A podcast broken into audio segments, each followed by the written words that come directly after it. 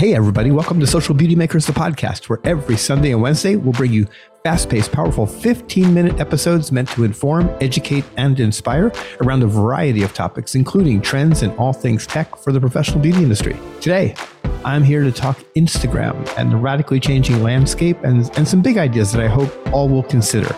I'm Gordon Miller, your podcast host. Thanks for tuning in. Let's get started. And before I get started, a really fast rant.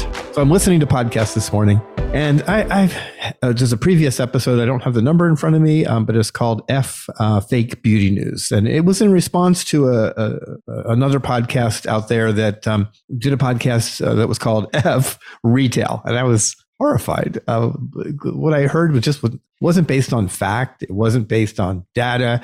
Um, it, it, was based on bad math and, and I think just a misunderstanding of how retail works. And it just worries me that people will take this to heart and, and do something with it. And, and so um, I, am listening this morning while I'm walking Cody, my, my, uh, my rescue girl. And um, oh, kind of ruined my walk. I, I listened to a podcast that was called Destroy the License.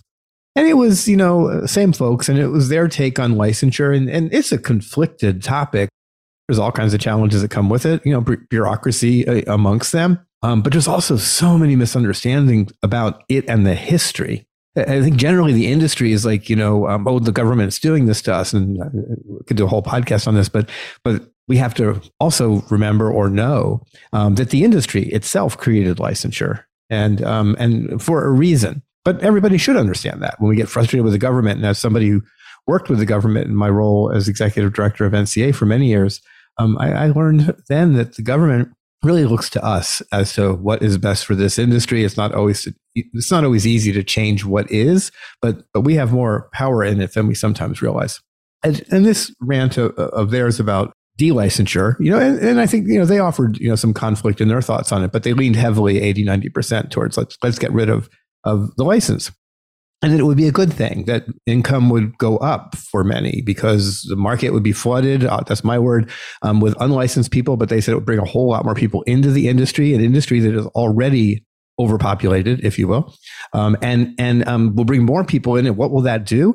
That will increase prices for many because the distinction between bad work and good work, you know, will will just drive um, the income up for so many. Oh boy. so Supply and demand, let's just start there. You increase the supply of hairdressers um, relative to a constant demand. The demand's not going to change. People want to get a haircut or get getting a haircut. So demand will stay the same, supply will go up, and prices more than likely across the board, theoretically, you know, will fall. Um, there's so much more to that. You know, just again, all kinds of you know conflicted feelings sometimes about licensing. For me, it begins with you know why do we have this variety of hours all across the country? Why can't we come at this stage in the life cycle of the professional salon industry? Why can't we come to a, a determination of what makes sense, you know, for licensure? And, and we're seeing a shift. You know, uh, California and Texas have both, got, both gone down to a thousand hours. Um, I've long argued that if we would take the nail and skin components out of uh, the license for someone who wants to be a hairdresser, that would be a really positive mood. It would shorten courses up a little bit or give more time for things that are important, depending on you know, who's writing that legislation. So that was number one, this whole supply demand thing. There's a whole lot more to it. But the other kind of big issue that just like kind of surprised me was about the history of the license uh, from one perspective and that is that the license was um, originally created to uh, block people of, of color from coming into the industry. And I'm not going to do the whole history thing, but it's documented and how it came about in the early 1920s. There were 13 states involved, and it was a department store, um, the chains. Now, I would say, kind of tangential to this, that racism in America, I've always said this on the podcast, I think is horrific. I think we have a serious problem. I think it continues today, and it started, you know, when we landed on these shores. And so many, many hundreds of years ago. And certainly in the early 1900s, I would say, I think with confidence, that racism was a very, very serious problem. Having said that, I, think it's tough to make an argument that that is why licensing was created. Um, and, and, the records, you know, indicate that it was created to keep people from coming into the industry. That's for sure. Um, I would take a guess that um, race was a block to many, many types of jobs in all kinds of industries and businesses in the industry. And it, it didn't require a license at a time when racism was just so normal and that and horrible things were happening in terms of discrimination. I don't think it needed to go to all the machinations of, of creating a regulatory process uh, to license people um, because you just back then it was okay not to hire certain people. Um, as a gay person, I, I would say uh, I'm in that group as well. You know, back then, so uh, you know, many people you know suffered uh, discrimination. Um, none um, worse than um, Amer- America's treatment of African American people. Um, so, but the tie that to licensure I'm like, guys, come on. I can go on and on. I don't know if I recommend you go listen to this podcast. I, I hate to send traffic that way, but it's uh, it's it, it's a bit of a. Uh, it was shocking. Okay, move on to my topic. Um, apologies for that, but it's just so fresh in my mind. Um, so Instagram, it is an essential tool for salons. Um, it has its ups and downs, and I think big picture, it's peaked a few years ago, but it remains a really important tool for professionals, for salons generally, because customers are looking on Instagram for certain types of of information, um, including information about salons and stylists, and, and looking to um, maybe find somebody new go, to go to, whether not happy with where they're at, or maybe they've moved, and all those things. So Instagram, you know, it, it really matters. And I, I can't say that enough because again, we all kind of go out, go go check things. I look for restaurants on there. If I'm traveling, you know, I look at hotels on there. Um, it, it's it's valuable to consumers, and so I think that's important to understand. And also, if you're a salon owner, you look to hire. Uh, if you're have rental, you know, chairs in uh, your organization, um, same type of thing. I, I, know a lot of salon owners, including rental, you know, who when someone's coming in for an interview or coming in to, you know, uh, talk about getting a lease, that they often will go and look at the profile and get a sense of what kind of work does that person do, especially as they're hiring. Um, and just kind of what kind of person are they generally and where are they coming from? And it's just common today. I, I know people that do it on dates you know blind dates or people are setting them up. So so i think you know that's important to understand and I, and I also will say that those who are going to rent or going to apply for a job, it's really common for them to also go to Instagram and take a look at that salon and, and get a thought about it. It's kind of a shortcut to making some decisions for many. And um, the thing that sometimes makes me sad about that is if the the creator of the Instagram page, whether it's the salon or for an individual, you know, who's in the industry, who's being viewed by you know someone connected to them. In other words, uh, someone who might be hired who can take that business to another level. Um, somebody who wants to go to work in a salon, but perhaps chooses not to even go visit it because of what they see on Instagram, and maybe it doesn't really reflect what the salon is, or really truly reflect the skills and ability of a professional. And so that takes me to the big idea that today, even though Instagram is on the down um, and, and I say Facebook is, is a little bit up, um, that um, these things matter. And I think that, you know, Instagram, if I was going to, my best advice to any professional who's using it to market themselves, that you really should look at it as your portfolio. Um, and, and also your lookbook. So your portfolio, especially if you're a young person coming into the industry, it's so easy to do. And, and you can also use it as a quasi resume. I mean, there's lots of uh, opportunity to kind of tell people about who you are. And if your focus is to come into the industry, get a job, then that's what you should focus your Instagram page on. And there's lots of you know, in the weeds kind of uh, tactics, you know, that should, should be considered. Um, but that's for another talk. So again, think of it as a portfolio because whoever you're interviewing with, they're going to go look at it. And you can send them a resume, you can send them a portfolio. Talk to so many salon owners, they don't even click on these things. And they'll say to me, it's like, I don't believe the work necessarily. And Instagram feels more real. It's just the way that most people use it. Now, you've got your art- artists, you know, who are traveling and educating and on stages. Their, their feeds are a little bit different because they're doing a different type of work. But everyday salon work um, that is in the majority of, of profiles that I look at is closer to the kind of, of, of insights, if you will, that that um, a salon owner who's hiring might be looking for. And again, if if um, you are promoting your salon and thinking also about perhaps a, a new person who might want to come rent or might want to you know uh, come to work in your salon, you, again, they're going to be looking. And in both cases, you want to put your best foot forward. I, I always use the metaphor, you know, think of of Instagram as an opportunity to show who you really are as a professional, who you really are as a salon.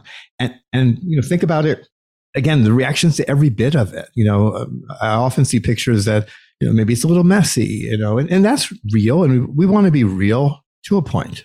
It's, again, it's professional. And so I think there's a lot of things to consider. I like to t- step back and, and look at the entire grid on your profile because that's what people are looking at if they're not already following you. They're coming to look at all of it. And you kind of do a three finger scroll and we make a judgment. Will we follow? Will we not? Will we want to go um, perhaps follow up with an appointment or not? Will we um, want to call for that job interview or, or to find out about that chair or not? And all of those things could be influenced by the short amount of information in your profile or long, because you, you can certainly put a lot there. Um, and, and, and again, the imagery um, that is going to have um, hopefully you know the right kind of effect um, on that person viewing and that they want to move forward you know move forward with with an appointment or, or more. Um, so really really important to say. And i think you know you kind of have to break down the anatomy of a page you know uh, in a sense. What are the parts and pieces? And so you know again you've got your profile information. You know, we're going to put your information about yourself. I can't tell you how often I look at salons. I was looking for a salon today. Somebody mentioned that they were going to be appearing in a salon um, in, in a different state than where I live. And so I was like, oh, that's fascinating. I'm going to find that salon. Went through the search um, process uh, on Instagram, found several with that name. And I never figured out which salon it was that that person was going to because three exactly with the same name, different parts of the country, unrelated from what I can tell in the profile, but none of them said where they were. Like none of them. None of them. I couldn't tell what city they were in. And that's just kind of basic stuff. You want to always put what, where your city is. You want to make sure you name things properly. Um, yeah, that profile matters. You know, then you've got your highlights, you know, where you can create story like content, you know, that explains more about who you are, or perhaps is focused on something that has happened, or, you know, or, or, or. Um, but that's where you can kind of permanently do storytelling that lives under your profile. It can be really, really impactful. You can take a series of the photos that are in your feed and put them together and, and add copy. And, and again, tell a story about what matters to you as a person, as a professional, as a business. Again, all really good stuff to, to consider. And then again, you've got to figure out, you know, what's your why? I, I know that's kind of a cliche at this point, but what's your why? You know, why are you on Instagram and what are your primary goals? And then really think about that as you look at that grid that hopefully you've already created. And I would not be afraid to delete things. You know, I'm big on, okay, the holidays happened. I did a post. It, it did well. It did okay, whatever. Um, holidays are over. I can, I can archive that not delete, but archive that in my, um, on my Instagram page, get it out of my um, grid and to make my grid more visually interesting, you know, as a grid. And so once things, you know, kind of have moved on, you know, um, I would never hesitate based on how the grid looks or um, how it has how certain posts have performed. Not all about performance, but it could have an influence. Um, how again everything kind of fits together and, and and and does it fit your bigger why? So never be afraid to to archive things. Um, also, never be afraid to repost. Like I, I'm a huge proponent of taking things that performed well and putting them back again you can create a really interesting you know first 24 you know the 30 photos by just resharing a lot of stuff. Because i can tell you no matter what happens when you do share on instagram 90% of the people who are following you um, are never going to see it. Even if you reach a lot of non-followers um, again it's only a small very very tiny proportion of all non-followers who are perhaps in your geographic area. So you're never reaching that many people anymore. And so feel free to use that work again. I do it all the time. It's, it's a great way to kind of beef up your content you know approach you know not having to find always new content there's so many good examples of, of how you can just repurpose content save time um, and also drive your numbers up because what perform well um, to one audience you know the first time you post it will probably perform well and probably reach you know a very different audience so I, I think that's really really important to say I'm going to dig into this further in another podcast, as well as go back to that licensing topic, because I'm going to be pondering that for the next few days and figuring out how I can share more. Um, I think just to give a, a, better sense of the history of licensing and what it is today and, and some of the contextual things I think will help give it um, a better understanding. You know, they also mentioned that there's lots of countries where they don't license and they do great over there. Again, it lacks so much context, so much context.